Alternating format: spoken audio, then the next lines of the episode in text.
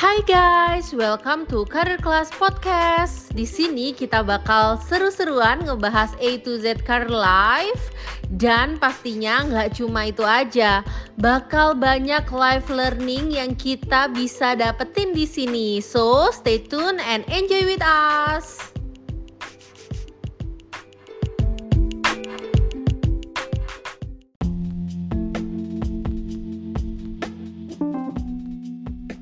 Oke, halo teman-teman, jumpa lagi di podcast Karir Kelas dengan saya Kurniawan Gunadi. Hari ini kita kedatangan dua tamu spesial. Dua tamu ini kita hadirkan dari luar kota, teman-teman. Kotanya jauh sekali. Yang pertama di Munich, yang kedua di Kairo. Itu udah bukan luar kota lagi ya. Itu udah luar negeri, teman-teman. Nah, eh, sesuai dengan judulnya di podcast kali ini, di podcast kali ini kita akan membahas tentang gimana sih rasanya kalau teman-teman ikutan karir kelas, tapi dari tempat yang jauh gitu ya sampai selisih perbedaan waktunya itu berjam-jam. Kayak Dina misalkan eh Dina kesebut ya. Ini ada Dina kita kenalkan dulu ya. Ada Dina dan ada Fikri. Halo Dina. Halo Fikri. Halo Mas Gun. Halo Mas Gun. Sehat gimana kabarnya? Kita kenalan dulu ya Halo, gimana kabarnya? Ya alhamdulillah aku sehat. Mas Gun gimana? juga Alhamdulillah ya semoga kita semua dalam keadaan sehat ya. Mungkin uh, karena tadi keceplosan ya ada Dina sebagai kita kena, uh, perkenalkan perkenalan dulu. Ini ada Dina, ada Fikri. Mungkin siapa yang mau kenalan dulu ke teman-teman? Aku boleh mas. Ya, uh, halo teman-teman, kenalin aku Dina dan aku sekarang lagi volunteering di Jerman. Ya, gitu aja mas. Volunteering apa nih? Volunteering program apa mungkin biar teman-teman tahu? Sebenarnya nama program ini dalam bahasa Jerman ya Bundesfreiwillige Dienst agak repot ya nyebutnya kalau orang Indonesia. Iya, kadang-kadang yang suka blub blub blub. Nah, jadi kalau aku sendiri kerjanya di sekolah buat anak-anak berkebutuhan khusus. Oke, jadi volunteering ke Jerman, bekerja sebagai bekerja sebagai volunteer gitu ya di sekolah berkebutuhan khusus. Keren banget. Oh, ini ada Fikri, calon ustadz kita, masya Allah. Halo Mas Gun, Kak Dina, halo. Halo teman-teman semua, kenalin saya Fikri Nurfala. Kebetulan sekarang lagi studi di Kairo. Aku ngambil jurusan bahasa Arab. Kebetulan. Semester berapa sekarang? Sekarang semester akhir mas. Kemarin sih habis baru beres ujian banget. Masya Allah. Bulan lalu. Semoga lancar semuanya. Oke. Okay. Amin, amin, amin. Tidak akan membahas tentang studi atau volunteering mereka dan bagaimana pengalaman mereka di luar negeri nanti teman-teman bisa kepoin ya di Instagramnya. Jadi kalau kita di apa Instagram Karir Kelas nanti kita akan tag Instagramnya masing-masing. Nah kita akan tanya nih, kenapa sih Dina dan Fikri itu tertarik buat ikutan Karir Kelas? Padahal kan posisinya lagi di luar negeri nih ya, jauh gitu ya. Lihat perbedaan waktunya aja kalau misalkan Dina ikut kelas ya kita kelas jam 8 misalkan. Itu tuh kayak yang malam banget di Jerman teman-teman. Atau Fikri juga malam juga ya berarti ya posisinya masih malam di sana bayangkan itu nanti Dina mungkin dan Fikri akan cerita kalau kita kelas itu mereka kelasnya jadi jam berapa kayak gitu ya. Karena ada perbedaan waktu juga antara Fikri, Fikri dengan Dina. Nah, kenapa sih kalian tertarik buat ikut gitu? Padahal jelas-jelas ada perbedaan waktu kemudian dengan posisi kalian juga yang sudah di luar negeri gitu ya kan karena apa sih yang dibutuhin kayak gitu? Nah, silakan cerita. Alasan aku ikut CC itu sebenarnya karena aku nggak tahu gitu. Nanti setelah aku suatu saat pulang ke Indonesia aku mau ngapain bisa ngapain apalagi kan nanti aku pulangnya ke Palu ke asal daerahku jadi bingung gitu. Sedangkan untuk lapangan pekerjaan yang sesuai di jurusanku itu tidak seluas kalau di Pulau Jawa. Dan juga ya dari situ aku sebenarnya sudah punya karir yang aku pengenin. Cuman karir itu aku pilih karena aku merasa kayak nggak ada pilihan lain yang bisa aku lakukan. Tapi setelah ikut CC, pilihan karirku tetap. Cuman alasan dibaliknya bukan karena nggak ada pilihan lain lagi gitu sih. Tapi nggak kelas biasanya jam berapa din berarti? Kalau kelas itu tergantung mas kan di sini ada winter side, ada summer side. Nah kalau winter side itu perbedaan sama WIB itu 6 jam. Jadi kalau misalnya kelas jam 8 berarti aku di sini jam 2 pagi dan kalau pas summer chat kayak sekarang di Indo jam 8 berarti di sini jam 3. Nah, Mayan kita sebenarnya kalau patokan jam 2 dan jam 3 di waktu Jerman itu suka membayangkan waktunya itu seperti di Indonesia 2 jam 3 pagi. Tapi kita coba tanya jam sholatnya. Subuhnya itu jam berapa? itu akan lebih membayangkan. Subuhnya jam uh, berapa? Oke, okay, kalau pas winter itu subuhnya jam 6, jam 6.15 itu baru subuh. Tapi kalau pas summer kayak gini jam tiga setengah empat itu udah subuh kok. Ya, jadi teman-teman kelihatan ya perbedaan waktunya. Kalau jam 3 jam 4 terus kita bangun jam 2 itu ibarat kayak jam 5 pagi ikut kelas ya. Kalau di Indonesia mungkin ya eh, jam 4 pagi ya, atau jam setengah 5 pagi gitu kan. Nggak begitu ini ya mungkin yang nggak begitu berat. Kecuali jam waktu satunya tuh yang subuhnya jam 6 tapi kelasnya jam 2 pagi. Aku tidak membayangkan itu kayak kita subuh di Indonesia itu jam 5.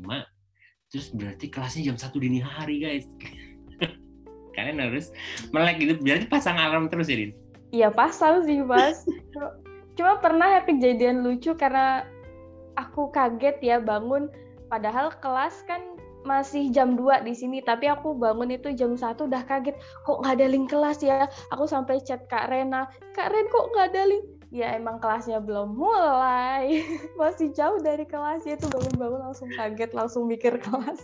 Takutnya udah telat gitu.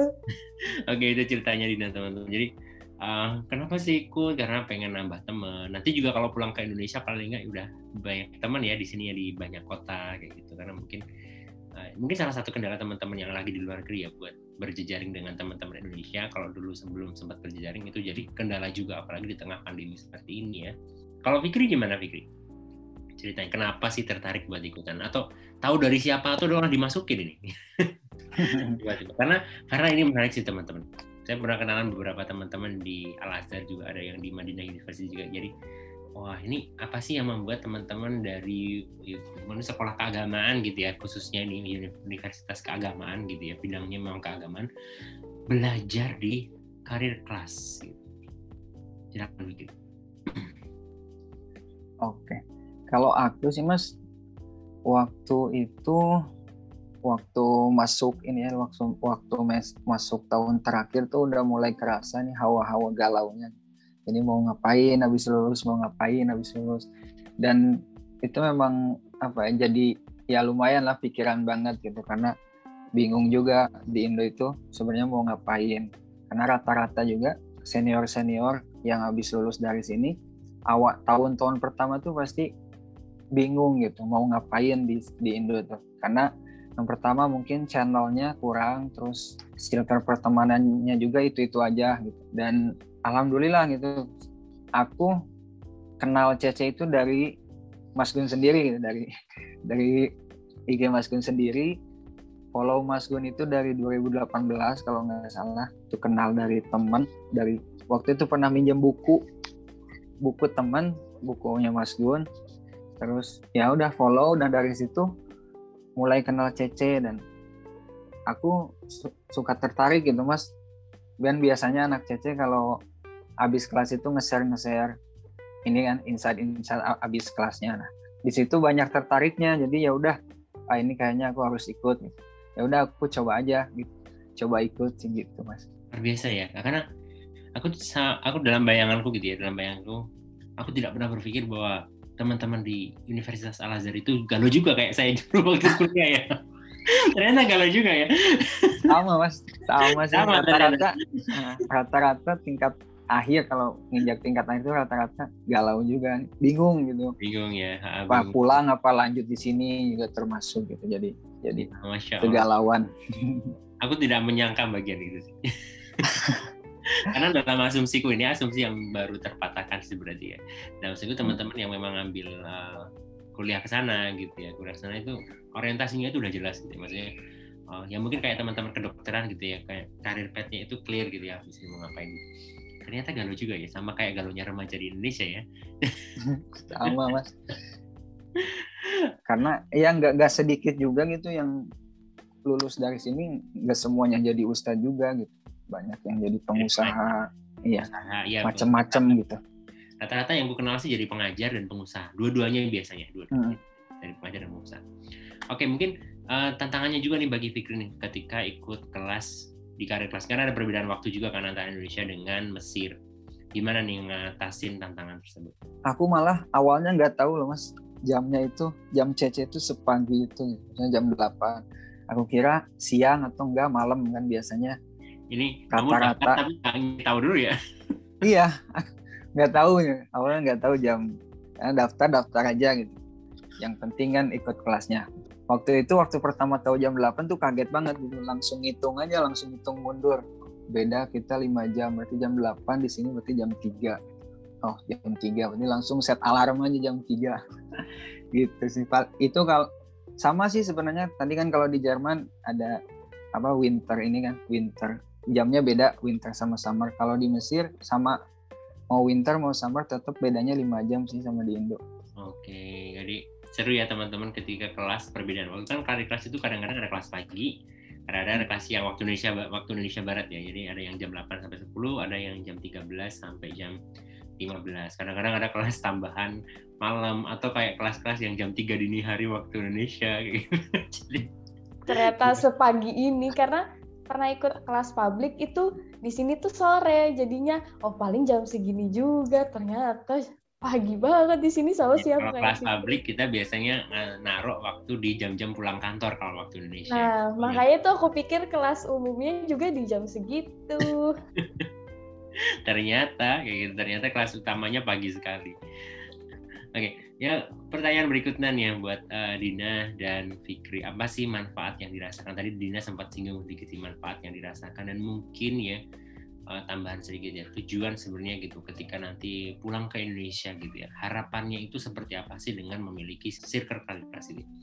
Manfaatnya sama harapan nanti ketika pulang ke Indonesia. Karena Dina dengan Fikri kan kayaknya juga nggak akan selamanya gitu kan ada di Mesir atau di Jerman gitu nggak akan tinggal gitu sampai meninggal di sana kan kayak enggak ada rencana pasti pulang ke Indonesia dan harapannya apa nih dengan adanya circle ini Nah, kalau aku harapannya yang uh, tujuannya kan pertama emang meluaskan jaringan. Jadi ketika aku pulang, misalnya aku mau melakukan sesuatu atau pengen buka usaha, udah banyak teman-teman yang lain yang bisa aku tanyain gitu loh. Ini gimana? Kalau misalnya mau jual ini aku harus cari di mana? gitu misalnya. Atau mau coba karir yang lain, udah banyak gitu loh contohnya di anak-anak CC tinggal milih mau mau jadi apa nih?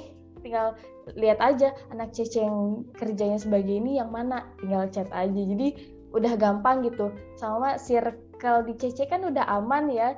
Jadi nggak perlu khawatir lagi banyak pikiran-pikiran negatif kalau kita misalnya nggak mampu gitu. Itu aja sih mas sama di CC meluaskan perspektif terutama kalau dari aku masalah keuangan, masalah keluarga, parenting, pekerjaan, kehidupan semua sih mas.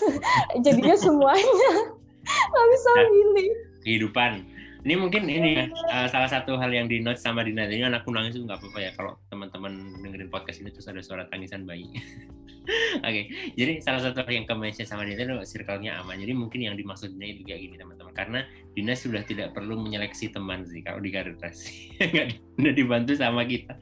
Masuk karir kan diseleksi ya. Paling enggak teman-teman udah merasakan bahwa oh teman ini bisa dipercaya. Gitu nggak harus repot-repot lagi menyeleksi satu persatu. Even kalian nggak kenal juga sama teman-teman di karir Nanti kalau Dina pulang ke Indonesia juga udah bisa. Hey hey hey, gitu, udah bisa udah bisa terasa dekat gitu ya mungkin ya dan udah terasa dekat gitu ya sama teman-teman. Padahal belum pernah ketemu gitu ya. Tapi kalau kita masuk kalau dari di sisi kami atau aku sebagai orang yang menyelenggarakan tapi juga sebagai peserta kadang-kadang itu ngikutin materi ya senang juga sih punya teman-teman dari luar negeri gitu. Ibaratnya wah someday gitu ya suatu hari aku mau ke Jerman. Din mau ke Jerman ini? Ada kenalan nggak? Kayak kayak gitu kan. Aku nanya Dina ada kenalan apa enggak gitu di Jerman. Meskipun kita juga ada kenalan Jerman cuma ternyata kotanya beda gitu di Wolfsburg dan sebagainya gitu. Oh ternyata jauh. Ternyata itu jauh. Nggak kayak cuma Jogja sama mana kayak gitu. Ternyata jauh. Jadi bisa nanya juga ke Fikri gitu. Wah main ke Al Azhar nih gitu ya, main. Kita ada temen masih di Alex gitu ya Alexandria gitu ya. Ditanyain mulu kapan ke Mesir? Pandemi mohon maaf kayak gitu. Kadang-kadang juga nggak kepikiran sih wisata kok ke Mesir? gitu ya. Tapi seru sih maksudnya ketika punya teman banyak di luar negeri itu membuat kita perspektifnya meskipun nggak harus jalan-jalan ke sana kita juga jadi tahu apa sih yang ada di sana. Kemudian ya semoga kita ada rezeki juga ya buat main lebih jauh lagi melangkahkan kaki ke bumi lebih luas lagi. Dan buat pikirin nih apa sih yang manfaat gitu ya pikir yang kamu dapatkan. Oh ya juga mau tanya sebenarnya Fikri dulu sebelum ke Al Azhar background SMA atau madrasah atau pesantren mas oh pesantren ya Iya. pesantren mana di Garut Di Garut. itu Ran Rancabango ada pesantren Rancabango namanya Nah mungkin, nah ini menarik nih teman-teman. Dari berarti pesantren kan dari kecil ya otomatis ya pesantren dari kecil, kemudian masuk ke Universitas Al Azhar yang notabene memang nggak bisa dikatakan memang orientasinya adalah untuk belajar keagamaan gitu. Tapi tiba-tiba mau ikut karir kelas, apa sih yang manfaat yang Vicky rasakan gitu? ya? Mungkin kalau aku bisa katakan mendapatkan sebuah perspektif yang berbeda dari apa yang Fikri pelajari dari kecil. Ini perspektif yang bagus ya teman-teman, bukan perspektif yang jelek. Ini perspektif yang. Silakan. Kalau dari sisi manfaat ya kurang lebih sama kayak Kadina gitu. Punya banyak perspektif baru gitu tentang kehidupan gitu. Lalu punya circle yang positif, yang aman gitu. Circle yang nggak jarang itu bisa jadi healing juga sih buat diriku gitu mas. Lalu kalau untuk harapannya aku sih pengennya punya karir di luar background pendidikanku gitu yang benar-benar menunjang hidupku gitu karena ya aku selalu ngeyakinin diri gitu ngeyakinin terus nanamin pada diri sendiri bahwa kalau jadi guru kalau jadi ustadz itu bukan karir gitu tapi emang jatuhnya suatu kewajiban gitu Ya, ngajarin apa yang diketahui tentang agama itu bagiku harus jadi satu kewajiban gitu. dan aku ingin menghindari hal itu sebagai karir Oke, ini menarik banget sih. Kadang yang background pendidikan atau background pekerjaan teman-teman di karir kelas itu sangat variatif ya. A, B, bahkan A, bisa kukatakan dari A sampai Z itu ada gitu loh teman-teman. Kecuali mungkin dari sektor militer kayaknya yang belum ada ya gitu. Semoga nanti ada. Pengen banget gitu ya. Jadi pengalaman gini, pengalaman belajar kita gitu ya dengan background studi kita masing-masing kemudian kita dapetin perspektif yang berbeda gitu ya. Mungkin itu itu hal yang memperkaya. Bahkan juga aku sebagai penyelenggara itu jadi semakin kaya gitu. Oh ternyata ada apa namanya ada orang yang ibaratkan ada Fikri nih ya. Wah ini ada nanti tempat belajar gitu ya. Tempat belajar akhirat gitu ya. Tempat belajar agama gitu ya sama Mas Fikri nih masya Allah. Jadi ada Fikri yang bisa di masa yang akan datang mungkin Fikri jadi gurunya anak-anakku. Itu kita nggak akan tahu. Salah satu teman kita mungkin ada yang sekolah ternyata yang ngajar nanti Dina sama Fikri gitu. Who knows gitu ya di masa yang akan datang itu nggak akan ada yang nggak akan ada yang duga gitu. Apalagi Fikri gitu ya. Tadi dia sempat sempat bilang gini teman-teman aku tuh kalau belajar karir gitu ya, nggak ngerti gitu. Ya karena memang belum fasenya sebenarnya kayak mungkin kalau aku Dina gitu kalau jadi kalau di karir kelas itu kan ada kemarin kita sempat ngobrol tuh sama Dava dan sebagainya umurnya bahkan masih 20 tahun gitu ya. Kalau ngomongin karir emang nggak ngerti gitu ya ini maksudnya apa? Karena memang masih kuliah gitu ya. Tapi bekal ilmu itu nanti akan kepake ketika teman-teman sudah masuk ke fasenya.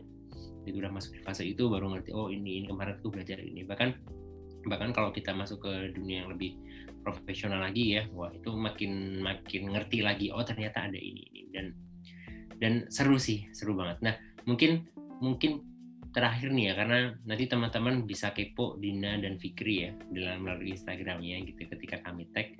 Mungkin pesan nih buat teman-teman yang sekarang nih posisinya sedang di luar negeri gitu ya dan pengen ikutan karir kelas. Apa aja sih yang mungkin ini ya, apa sih yang harus disiapin sama mereka nyiapin alarm alarm yang banyak. Apa sih yang perlu disiapin dan dan pesan mungkin kenapa menurut teman-teman misalkan mereka mereka teman-teman ini masih ragu-ragu ya menurut kalian kenapa sih perlu gitu ya perlu bagi teman-teman yang sedang di luar negeri buat ikutan karir kelas silakan Dina Oke, nah pesan buat teman-teman yang lagi di luar negeri dan pengen ikut CC itu sebenarnya lebih ke komitmen waktu sih.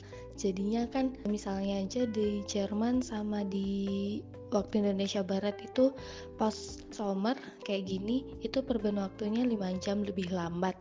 Sedangkan kalau pas musim dingin itu perben waktunya tuh lebih lambatnya 6 jam. Jadinya kita harus atur-atur waktu, harus bisa bangun lebih cepat dan harus komitmen dengan bangun cepat itu karena kan di saat orang lain masih tidur, kita sudah harus bangun di weekend pula untuk ikut kelas atau bahkan kalau saat kelasnya siang, di sini masih pagi, sama saja waktu tidur atau harus merelakan waktu main yang sedikit berkurang gitu. Sama itu lagi, sebelum ikut CC tanyakan jamnya itu kapan aja jam kelasnya jangan sampai ketika sudah ikut sudah bayar tapi nggak tahu jamnya terus ternyata perbedaan waktunya jauh banget itu malah menyesal daftar atau malah nggak ikut kan sayang banget gitu itu aja sih Oke, thank you Dina. Iya benar-benar perbedaan waktu itu mungkin hal yang paling ini ya paling paling jadi isu mungkin ya kalau aku katakan teman-teman.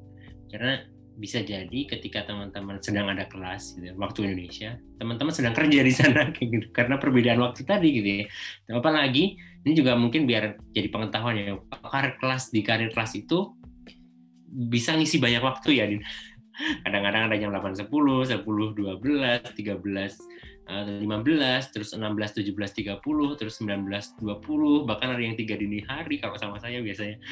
Jadi ada banyak sekali sesi yang uh, ada yang sifatnya udah paten gitu ya kayak kelas utama, ada yang sifatnya tambahan, gitu, coaching dan sebagainya. Itu sih. Jadi seru sih teman-teman kalau kita ngomongin perbedaan waktu. Dan pemateri juga kayak gitu ya kan. Kita pernah ada pemateri dari Amerika. Kita kelasnya sampai taruh di malam hari waktu itu ya aku juga membayangkan ini malam hari berarti di Jerman itu lagi jam kerja wah gitu. jadi wah gimana ini mas kadang-kadang kita seru sih. Bahkan itu di luar negeri ya teman-teman di luar negeri. Kita aja yang di Indonesia ya kadang-kadang kita bikin kelas jam 19 itu kita mikir ini tuh jam 9 di Indonesia Timur. Jadi udah malam banget gitu. Jadi itu tantangan kalau perbedaan waktu dan bener banget sih komitmen teman-teman komitmen. Kalau biaya sebagainya insya Allah nggak ada isu kalau teman-teman sedang di luar ya. Jadi Eh, komitmen itu yang sebenarnya paling besar, paling berat juga. Kalau dari Fikri seperti apa Fikri? Ya kalau pesan buat teman-teman gitu mungkin sedikit nambahin aja dari apa yang disampaikan Kadina gitu. Bahwa selain tentang komitmen waktu mungkin harus dipersiapkan juga alasan atau strong why-nya. Kenapa sih teman-teman ikutan CC apakah karena galau itu tentang karir? Atau misalnya hanya sekedar ingin mencari circle yang sportif yang positif gitu. Nah, mungkin dari situ dulu gitu harus benar-benar dipersiapkan atau diperkuat lagi mungkin itu sih dari aku mas Oke, terima kasih Fikri dan Dina. Ini seru Apa banget. itu Mas? Apa? ada satu lagi saran buat yang masih ragu, coba aja icip-icip ikut kelas publik tuh. Jadi tahu kira-kira nanti bayangan kelas Cici tuh kayak gimana. Misalnya belum mau komitmen setahun karena belum tahu isinya ikut kelas publik deh. Karena Cece kan banyak ya kelas publiknya. Gitu sih. Oke, sudah di penghujung sesi teman-teman. Terima kasih yang sudah mendengarkan podcast ini. Terima kasih juga buat Dina dan Fikri yang sudah meluangkan waktunya. Berarti di sana sedang pagi sekali Subuh ya berarti ya? Ya, di sini baru azan subuh. Oh, baru azan. Oke, terima kasih uh, yang sudah mendengarkan. Terima kasih sekali lagi untuk Dina dan Fikri. Uh, kita akan jumpa lagi di podcast berikutnya. Dadah dadah semua. Kalian mau dadah dulu sama teman-teman? Dadah. Ya, dadah dadah, dadah semua.